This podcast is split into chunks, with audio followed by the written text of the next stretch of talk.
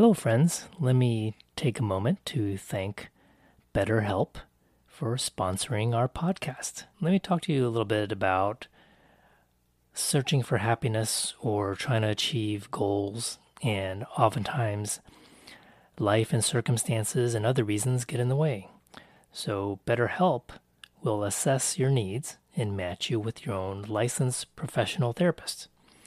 You can start communicating with your therapist within 48 hours. And it's not a crisis hotline, okay? And it's not self help, it's actual professional counseling, but is done securely online.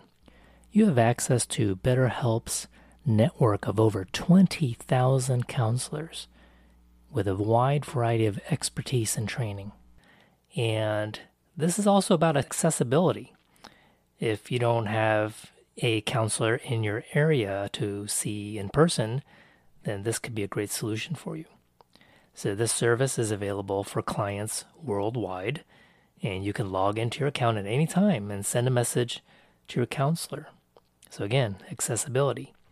You'll get timely and thoughtful responses, plus, you can schedule weekly video or phone sessions so you won't ever have to sit in an uncomfortable waiting room as in traditional therapy. BetterHelp is committed to facilitating great therapeutic matches, so, and they make it easy and free if you want to change counselors if necessary. It's more affordable than traditional offline counseling, and financial aid is available. BetterHelp wants you to start living a happier life today. So visit betterhelp.com. That's better H-E-L-P dot com slash psych explained and join the over 1 million people who are taking charge of their mental health with the help of experienced mental health professionals. And there's a special offer for my Psychology Concepts Explained listeners. You can get 10% off your first month at betterhelp.com slash psych explained. You can see the link in the show notes. Thanks again to BetterHelp for sponsoring this episode of Psychology Concepts Explained.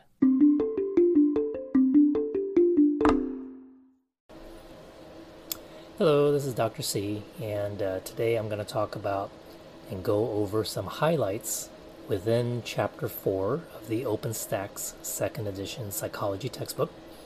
And I'm, I'm walking through the PowerPoint presentation file that you have in class. And if you don't have it, you can just listen along. And I'm not going to cover every single subject, but I'm going to highlight a few as we walk through this uh, lecture. And for this particular one, I'm going to try to walk through the entire uh, chapter in one recording instead of splitting it up. So if it gets a little long and you're nodding off and falling asleep, just pause it and resume later. Okay? No biggie. All right. So this is the chapter called Consciousness. That's typical in every intro to psychology class. And at first glance, it might be a little confusing as to what this chapter is about, but our consciousness has to do with our levels of awareness, okay, and what our senses can pick up. So, for example, when we're awake, we have very high levels of sensory awareness, right? So, when you're alert and awake, you're aware of your thoughts and your actions and what you smell, not what you smell like, but what you're able to smell, what you're able to see and hear, etc. Okay, so these are um, experiences. Okay, and one subject that I do want to highlight here has to do with our biological rhythms, and this is how our body is able to regulate itself on a cycle. So your body has a regulation mechanism, uh, whether it's, uh, as an example, a woman's menstrual cycle, for example. Your level of alertness will vary in a 24 hour period, including your sleep. So, sleep cycles are mentioned in the consciousness chapter, as well as your body temperature will change during certain parts of the day and night. Now, one I want to talk about in particular is the circadian rhythm, not to be confused with Canadian rhythm, whatever that might be. okay, um, the bio, it's a biological rhythm that encompasses 24 hours and is generated by a part of the brain called the suprachiasmatic nucleus or the SCN. Okay, and there is a gland in our body that produces melatonin that you've probably heard of, and that is affected by our exposure to light. Okay, and so the circadian rhythm is related to our environment in terms of the natural light and dark cycle. Um, we go camping quite a bit and enjoy being in nature, and we notice that even though we have our devices with us, we more or less follow the sunrise and sunset. Um, and oftentimes, if you're camping in a tent, you really are going to follow that because you're you're not in an apartment or house where sometimes if you're in a dark room. Um, so when we swap uh, lodging, going to our in-law, my in-laws' house versus staying at my father's house, for example, in Texas, uh, the rooms are different and then different access to light. In our in-laws' house, it's like we're sleeping in a cave. There are very dark curtains, and you don't even feel it when the sun comes out, and that can really affect your sleep cycle. And other, there are other things that will affect it as well, such as travel and so forth. So let's talk a little bit about that. Um, but in essence, our body, our bodies, and our alertness cycles are connected to nature in a sense of daylight versus nighttime. Okay, and the suprachiasmatic nucleus is located in the hypothalamus, and that's our brain's internal clock.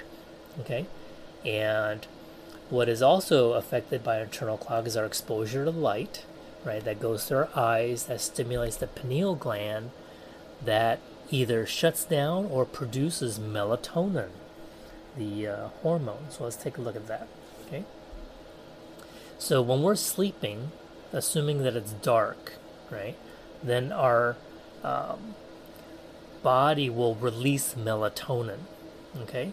So when we're when our eyes are exposed to light, particularly sunlight, then it shuts down or inhibits the release of melatonin. Okay, and that's why for people who are jet lagged and they take melatonin as a supplement, you take it at night. You don't take that during the day. During the day, okay. And um, let me talk a little bit about uh, jet lag. It's very serious, actually. Um, when we used to travel between the U.S. and Asia, that's a really huge shift, uh, 12 to 14 hour time difference. So day is night and night is day, right? And that first week to 10 days can be very challenging. I remember many years ago we came back to the States, and that's when I had a uh, on campus full time faculty position. So the schedule was was you know didn't have a lot of time off. We came back and then pretty much the next work day I went to work.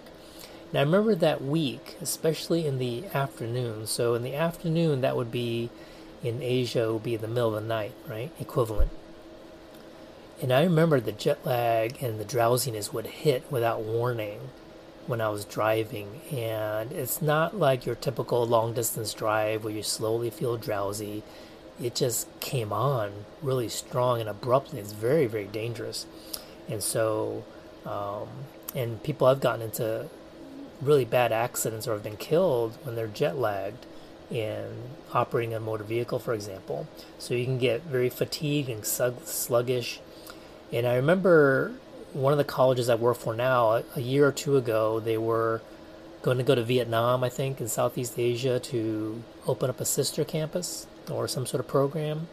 And they were inviting faculty members to go.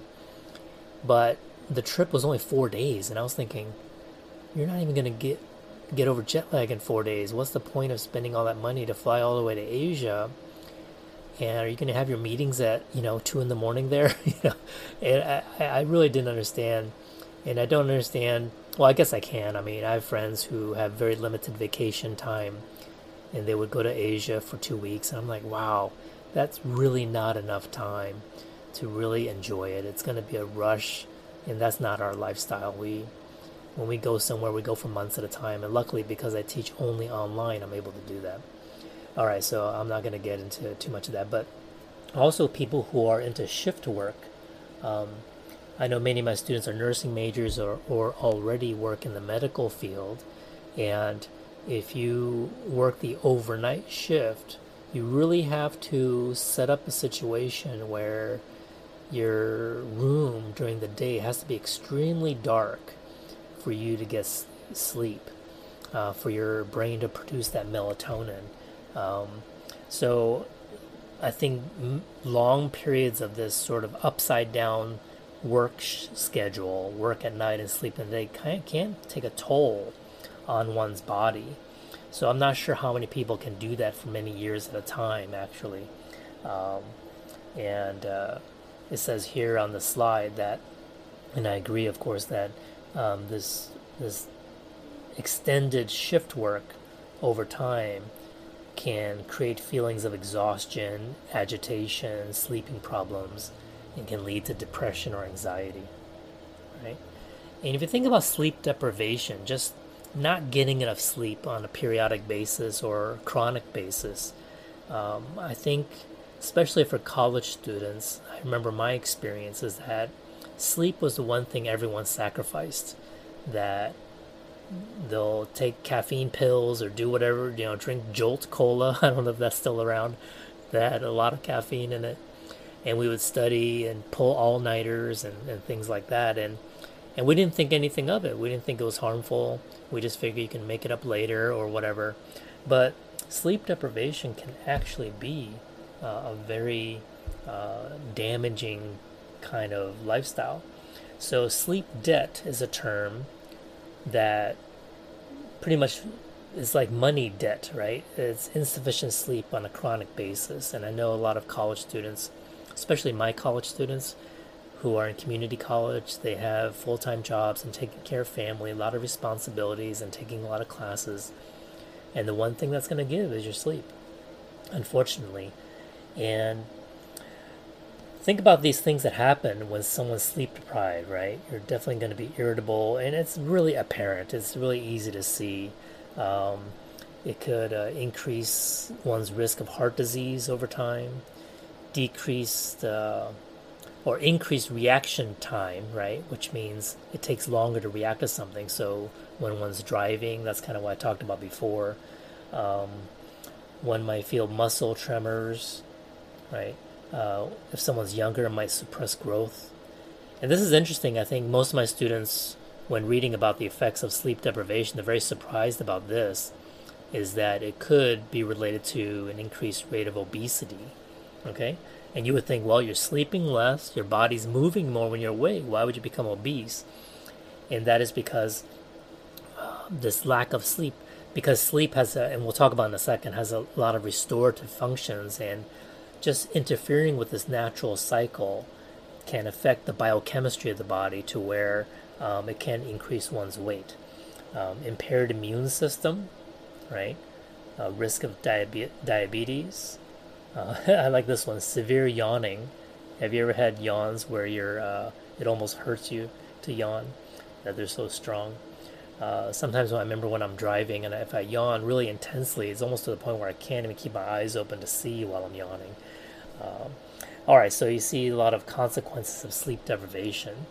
On this next chart, next chart, you'll see the age in one column, recommended hours of sleep in the next column, an appropriate range of sleep, and then not recommended sleep. So, just an example, let's just pick 18 to 25 year olds. So, it's recommended that you sleep between 7 to 9 hours. And, and yes, you can get by with less, such as it says may be appropriate minimum of 6 or maximum of 10 to 11. So, if you stretch that out a little bit, you can get away with it depending on the person but it's not recommended to have fewer than six or more than 11. So, oftentimes, people who don't sleep enough or sleep too much, it can be a symptom of depression or anxiety. It's one of the items on the checklist for depression or anxiety is sleep cycle that is no longer normal for that person. And we'll talk about it a lot later when we talk about psychological disorders and how those are defined. Okay? All right, so for every stage of one's life in terms of age, there's recommended. Of course, you know that newborns sleep a lot, so it's included in this chart as well. Between 14 to 17, can you imagine 14 to 17 hours of sleep in a given day for newborns? Um, and by the fourth to 11th month, that decreases to 12 to 15. First couple of years as a toddler, then it's 11 to 14. So it's not until really 6 to 13 uh, that that um, primary school age that the recommended hours of sleep are 9 to 11. But if you think about younger kids these days, if they have mobile devices and access to computers and there's, or video games and they're staying up later and later and later, um, if they're really not getting eight hours of sleep, that's that's going to affect their development.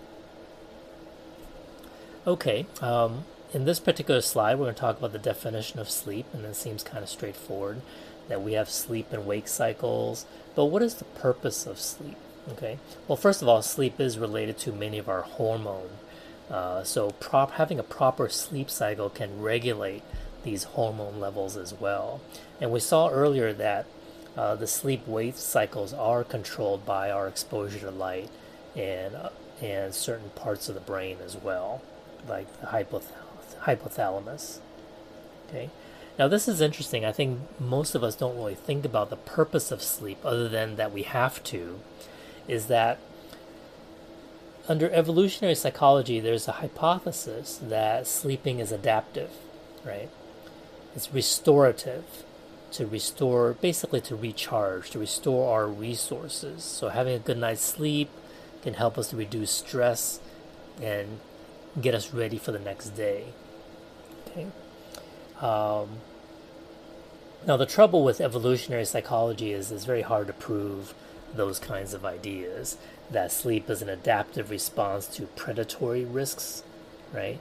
Uh, which increases in darkness. So, if you have more sleep, you're more alert.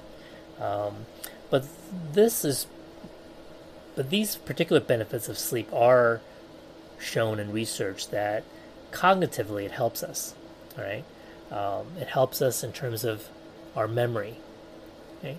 So really, if you think about it, if you're studying for an exam that's coming up and you're trying to restore a lot of information in your brain, right? But you're decreasing the amount of sleep because you want to study more. Now, if you compare two students, one who gets a lot of sleep the night before an exam versus someone who's trying to pull that all nighter, I would bet that, that person who, of course, they also studied, but did not decrease their amount of sleep beforehand. So increasing amount of sleep can actually be an aid in doing well on a test because you don't want to be sleep deprived during. Okay, so so having sleep deprivation can disrupt your cognitive state, your level of thinking, and your memory. Okay, and that's not something you want to do over time. You will remember more if you get the uh, proper amount of sleep. So that is something that's come about in recent years in research that uh, having a good night's sleep can can really help you form new memories and remember things better. Okay. Um, also, can lower your stress level, improving your mood. Okay, and so sleep has become a real focus of research in the past few years, and more of that is making its way into the public. You go on YouTube or go to TED.com, you'll see a lot of TED talks related to sleep and uh, and how important it is and there are many influential people who swear by this. You know, one of the tips of doing well in life is getting enough rest, getting enough sleep. Now, insomnia actually can be a clinical condition, okay? And it's defined by either having a difficult time falling asleep, which is what most people think of when they think of insomnia, or when you wake up in the middle of the night but you cannot fall asleep. So that is defined as staying asleep. And one way to diagnose this is that does it happen chronically, at least three times a week, okay, for at least a month? Then that's a that's a pattern, right? If it happens once in a while, then it's not a big deal. But it's the most common sleep disorder. So sleep disorders are considered considered psychological disorders. A lot of people may not think it's that serious, but there are a lot of different kinds of sleep disorders um, that are uh, very disruptive. And like I said earlier, a disruption in sleep, either sleeping too much or not enough, can be a symptom of depression. So insomnia could be related to one's age, could be related to drug use, legal or illegal. Um, could be related to maybe not getting enough exercise or one's mental status and your bedtime routine, right?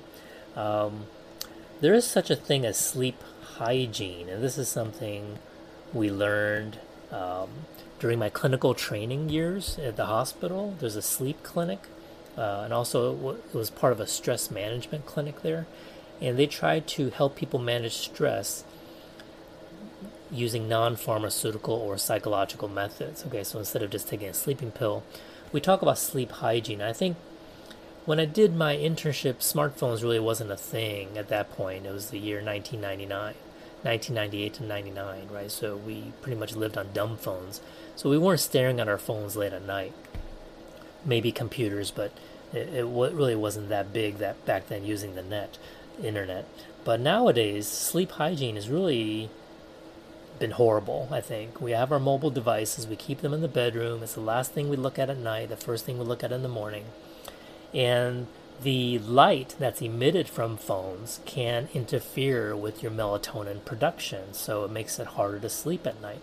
So it's kind of a vicious cycle. You feel like you're not sleepy, so you pass the time by staring at the phone, which even makes you even less sleepy, and therefore you're gonna become an insomniac and not get the amount of sleep and become sleep deprived and you're just not as uh, alert and productive during the day, right? So it becomes so an example of sleep hygiene training would be to remove devices so that the bedroom where you sleep is only for sleeping, right?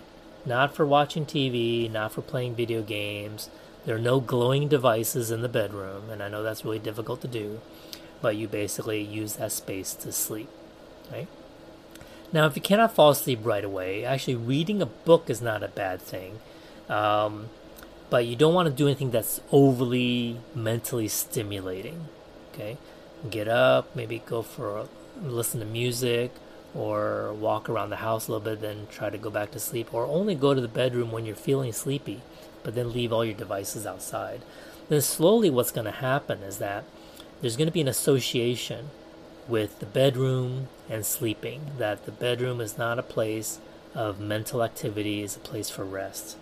Okay? And so sleep hygiene training is important.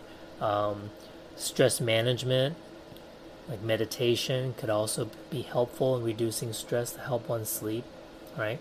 Um, through counseling, maybe talking about issues that are influencing their life behavior patterns, smoking, maybe drug use or alcohol use could interfere. And so, cognitive behavioral therapy, which we'll discuss in the chapter on treatments, is one of the most popular forms of counseling. And it can be helpful. So, if sleep is a symptom of a disruption in your life, right, that sleep is not the problem in your life, sleep is just a symptom that's hinting that there are deeper issues, then addressing those deeper issues can be helpful. Now, the problem with seeing your general practitioner who's an MD, right, and medical doctors focus on your biology, they don't really focus on your daily habits and your relationships with people and your psychology, right? Um, and that's unfortunate in the American medical system is that we have this split between what's happening with our body versus what's happening with our mind and there, you don't generally see the same professional for both, which is unfortunate because if you had a more holistic type of treatment or training with your doctor, then instead of just asking how much are you sleeping, oh, that's bad, let me give you a sleeping pill to help you sleep or a prescription. Instead, they would talk about, well, what are things that are going on in your life that may be different than your your old normal when you were able to sleep properly? Is it turbulence in the marriage? Is it stress at work or a work change? Is it the increase in alcohol use, right? And today's doctors don't have that kind of time or mindset to dig into all those things to encourage you to change behavior, change your environment, right? Uh, talk about sleep hygiene. Most physicians, and I'm not knocking the profession, but this is just their training. They're going to look at a symptom. Oh, sleep problem? Let's look at what medications can address that. and that's what really what you're gonna get. Um, and the same thing is if you talk to your doctor about not feeling good, feeling anxious, feeling depressed, they're gonna get out that pad and write you a prescription instead of talking about life changes, where that's unfortunately split into a different profession where you see a social worker or a psychologist or a counselor versus your medical doctor. All right, now there's a category of sleep disorders that are called parasomnias. Okay, and these are uh, are more involved in terms of uh, muscle movement and bodily movement. So whenever you see motor behavior, the word motor, uh, that's referring to our muscles and muscular action. Okay, and so some people sleepwalk, right? And most people who sleepwalk don't remember that they do. Okay, and sometimes it could be harmful, sometimes it could be very innocent, sometimes it could be involving as making a sandwich, making something to eat, and then going back to bed. Um, but you can imagine it can be quite dangerous. What if you uh, unlock the door and start walking outside, right? So sleepwalking can be quite harmful. Um, there are other things that happen during uh, REM sleep, okay? And sometimes it's called uh, uh, restless restless leg syndrome, right? Where uh, you just feel very uncomfortable and you keep shaking your legs and, and, and, you just don't feel calm when trying to sleep. And there's also night terrors where people have particular uh, bad dreams where they feel a sense of panic and scream and, and try to escape, right? Uh, normally, when we're sleeping, we are physically paralyzed, and that's a protective function, right? Um, normally during REM sleep, our bodies can't move, and that's when we're dreaming usually, so that our bodies are not acting out our dream, and um, and sometimes you can injure your mate in bed if you're physically uh, moving around violently and hitting them accidentally. Okay, and so there are various types of disorders that are related to a disruption in our sleep. Now, a couple of these you may have heard of. One's called sleep apnea, and the other one's called narcolepsy, and sometimes people get these two things confused. Sleep apnea is where there's a blockage in one's breathing during their sleep, during nighttime when they're sleeping. Okay, it can last between 10 and 20 seconds, right? And so, if one is awakened by that, right, then it can really cause lack of sleep, sleep deprivation, right? Uh, a lot of anxiety, and it's more common in people who are overweight, right? So a person can either have an obstructive kind of sleep apnea where their airway is blocked, right? Or a central nervous system failure where you're not getting the signals from the brain to continue your breathing, right? So a CPAP device you may have heard of that some people use to help people sleep. They may use that at night. Okay. I know in the RV camping world, people talk about which kinds of batteries you can use to to plug this in. Uh, you know, does it work in the car and so forth. So, uh, if, if those who know will know that uh, you need a particular kind of battery that produces, I think, a, a sinusoidal wave. I believe I'll have to look that up, but you have to be careful of how you use that on the go if you're not using AC current in the household to help one breathe. Okay, so that's called sleep apnea. Whereas narcolepsy is the one where you're you're awake, maybe at, on the job, at your desk, and you just fall asleep. Okay, and it's very difficult to control. Um, and it has to be recurring. So if it's a once in a while thing due to lack of sleep, that would not be called narcolepsy. But it's um, narcoleptic. It's narcolepsy if someone has recurring episodes of this. Okay. Um, all right. Let me move on.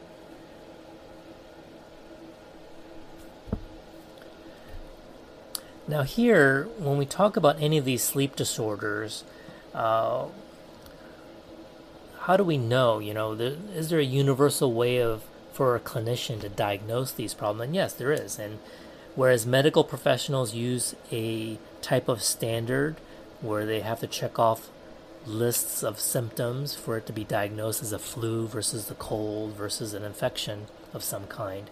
Psychologists and psychiatrists use a book called the Diagnostic and Statistical Manual. That's called the DSM. And now it's in the version 5, right? The fifth edition, so it's called the DSM 5. And when I was in school, I think we used the DSM 3R, DSM 4, and now we're in the DSM 5.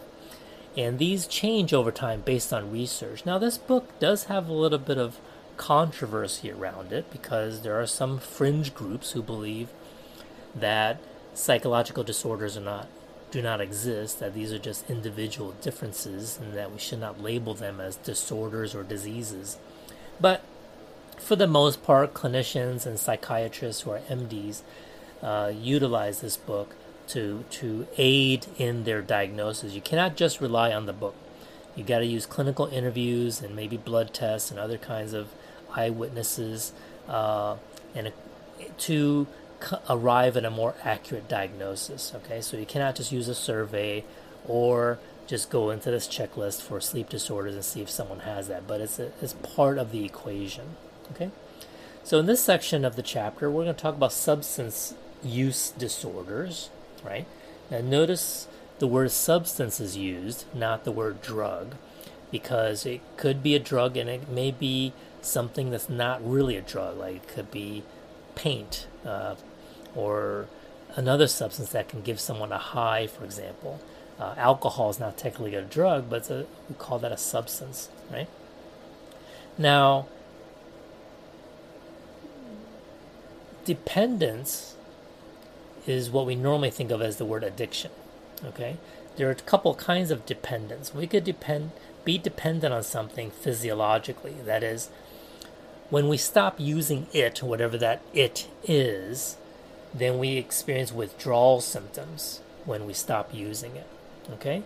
That is a cycle of physiological dependence that that your body literally craves it. Okay, so that happens with nicotine, it can happen with caffeine, of course with stronger drugs as well. Now psychological dependence is more of a crutch and an emotional need for that drug. So even if your brain chemistry is working normally, but yet someone just has that urge to want to use it for some reason. Maybe for uh, for escape, for example. Maybe someone's not a full fledged alcoholic, chemically speaking, but they want to rely on it to escape whatever emotional pain they're experiencing. Now, what's also related to these substance use disorders is also tolerance. So, tolerance means that a person needs an increasing amount of whatever that substance is to achieve the same effect. Okay? So tolerance is usually related to that physiological dependence. Okay? And also withdrawal. When someone stops using it, they suddenly have a, a flurry of negative symptoms when the drug is discontinued. And that this tolerance and withdrawal plays a part in why addiction is so powerful and so difficult to um, relieve oneself of that, okay, of that particular disorder. And during my training years in the VA hospital, working with a variety of patients, the ones I felt the most empathy for and sympathy for were those who are in treatment for uh, substance disorder. They may have developed it, developed it during their combat years in Vietnam or in the Gulf um, or they become dependent on painkillers from an injury.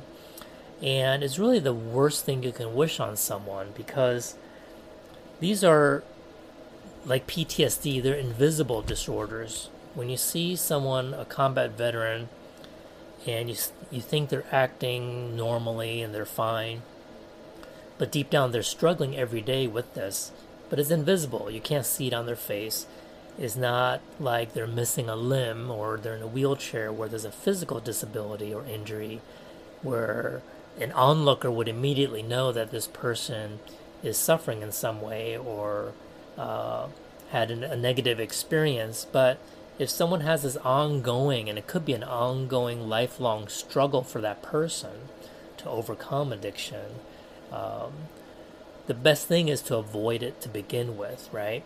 Um, if possible. But it's really challenging for the people who are trying to overcome this. So, in, there are different categories of drugs, legal or illegal, substances that end up in these categories that affect our mind, our consciousness. So, there's stimulants, there are depressants, there are psychotics and hallucinogens. Okay, and so let's take a look at this chart here that has these different classes of drugs. So again, these drugs can be illegal or subscription or street illegal drugs, right? So we have the category of stimulants. Cocaine is an example of that, meth, right? Uh, even the medication Adderall for ADHD patients. Okay, caffeine and nicotine are stimulants as well. Um, and basically, a stimulant means is that it's going to increase central nervous system activity. Okay, so it increases brain activity. Whereas the opposite of that would be a depressant. Now, a depressant don't associate with depression. It just means that it's depressing central nervous system activity. It's slowing down brain activity.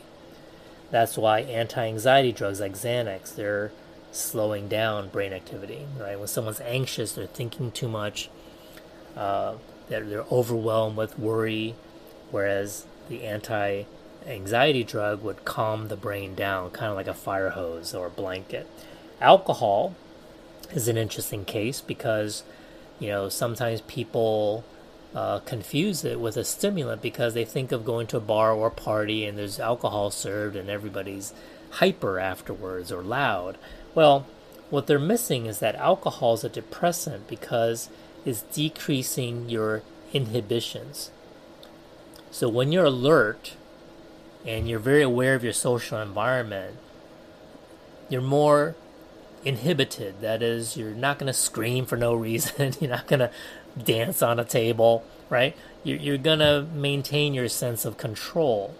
So when alcohol gets rid of that armor you have, of defenses, then all of a sudden it's like bam, you're you're doing things you don't normally do.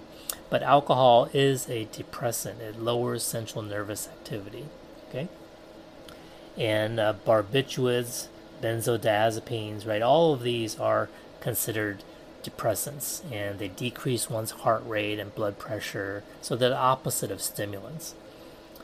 Okay, opiates. These are our body's natural uh, well, the, when you talk about endorphins and neurotransmitters, but opiates are narcotics, right? So they can be used as painkillers, legal drugs like morphine.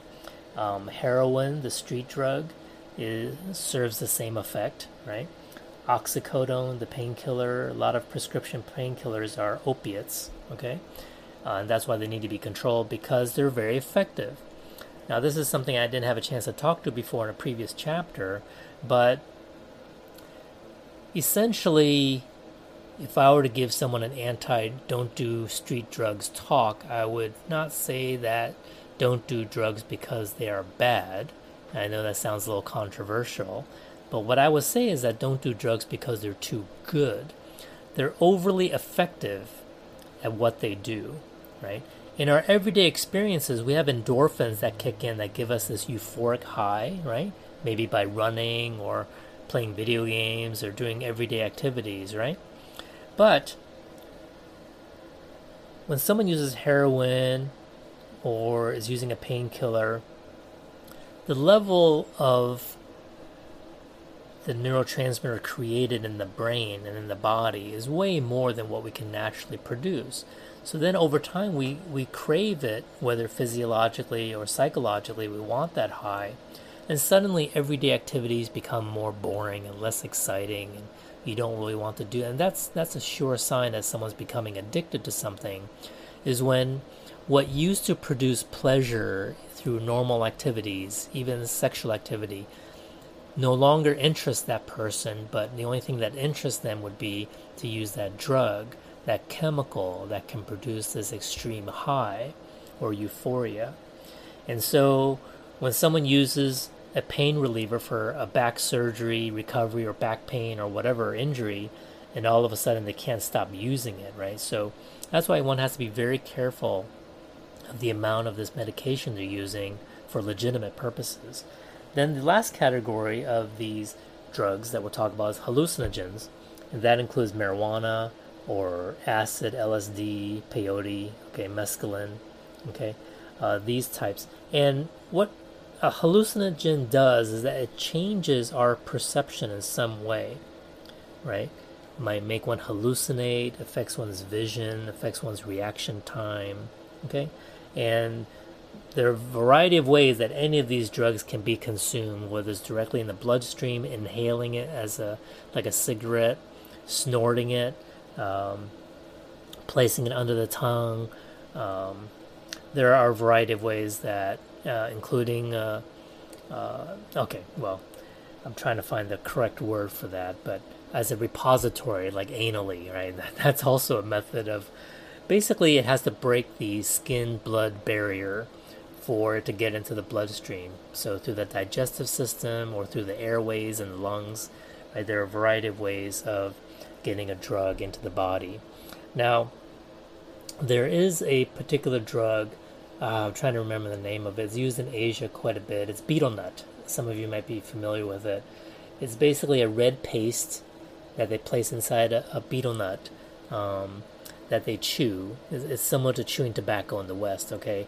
And then once you're done chewing it, you spit it out. So you see these red marks on the ground, and and uh, in various parts of Asia, it's still very popular. It's legal. They have little booths along the side of the road that you can buy it, and mostly it's for industrial truck drivers who are trying to stay alert. Right. So in America, you might have truck drivers using caffeine pills or whatever to stay awake, drinking coffee, but in Asia, they will be chewing, and especially in the rural areas of many countries, they'll be chewing betel nut. And you can Google that and find out what it is.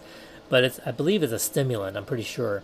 And my uncle in Taiwan was talking about how he recalls that, you know, he used to chew, but he doesn't anymore. And many people, it, it can cause uh, mouth cancer and damages your teeth and so forth. It's really quite uh, ugly cosmetically um, when someone's using it. But when they're addicted, they don't really care. You just keep chewing it all day.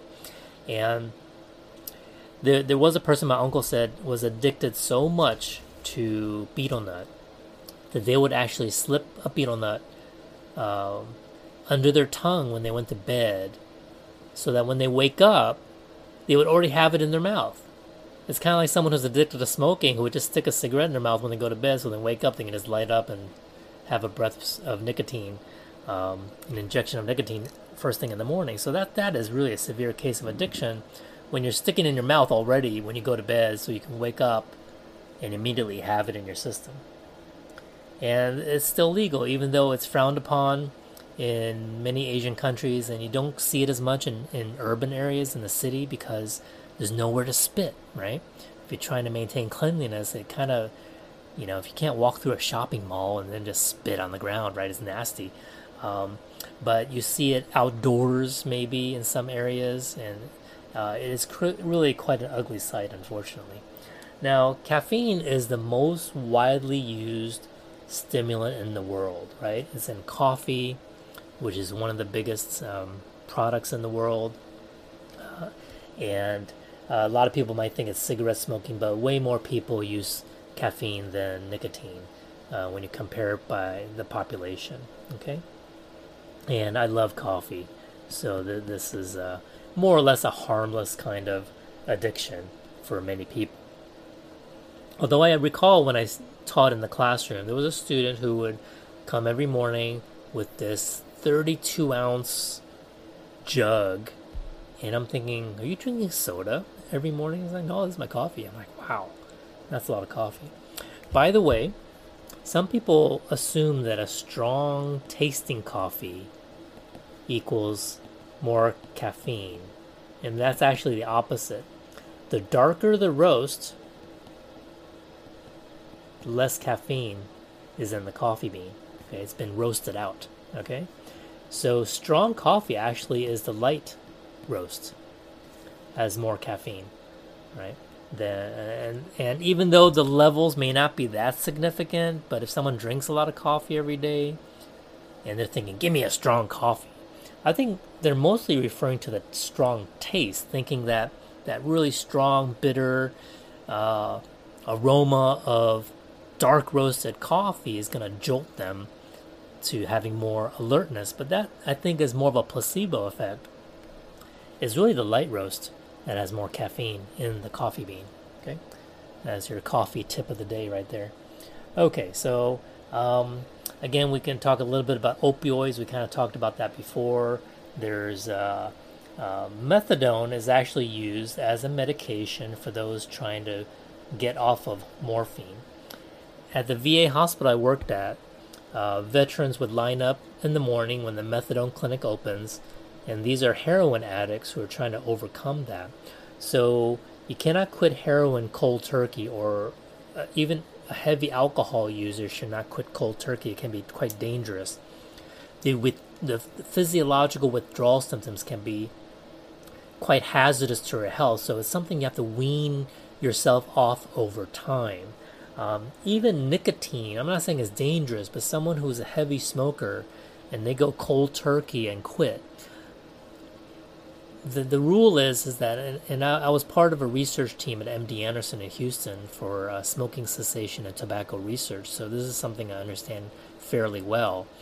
Is that for someone to quit smoking, they really have to get through that 14 day, seven to 14 day withdrawal period, right, where chemically the body's craving nicotine, okay? and that's why people use the gum or use a patch. So it's a substitute, right?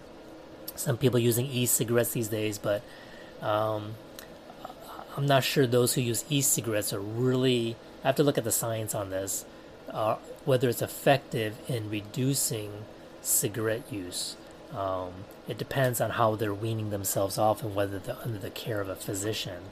But in any case, that I wanted to mention that in terms of opioids, that methadone is a legal opioid that's helping someone to uh, decrease their use of heroin over time. And these class of painkillers is also called analgesic, right? So many of our over-the-counter analgesics are having the, have the same purpose of trying to reduce pain. Okay, and lastly, we can talk about hallucinogens that create hallucinations. So uh, any hallucinogenic is going to cause an, a change in our sensory and perceptual experiences.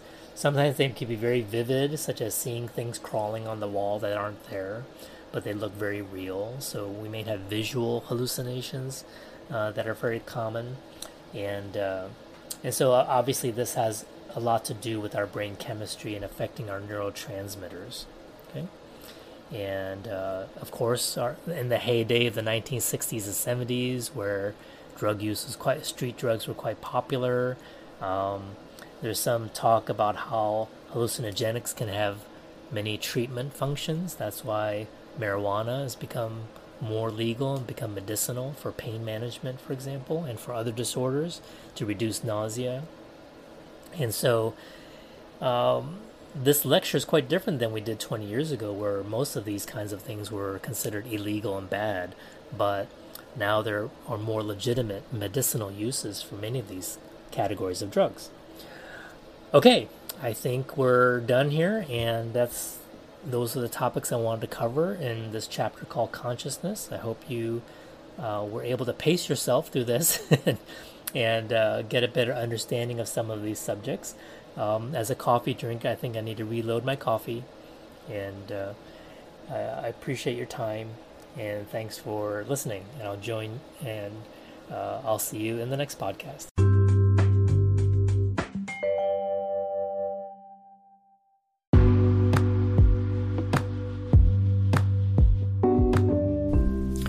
Hey there, thanks for listening to this podcast today. Can you do me a big favor?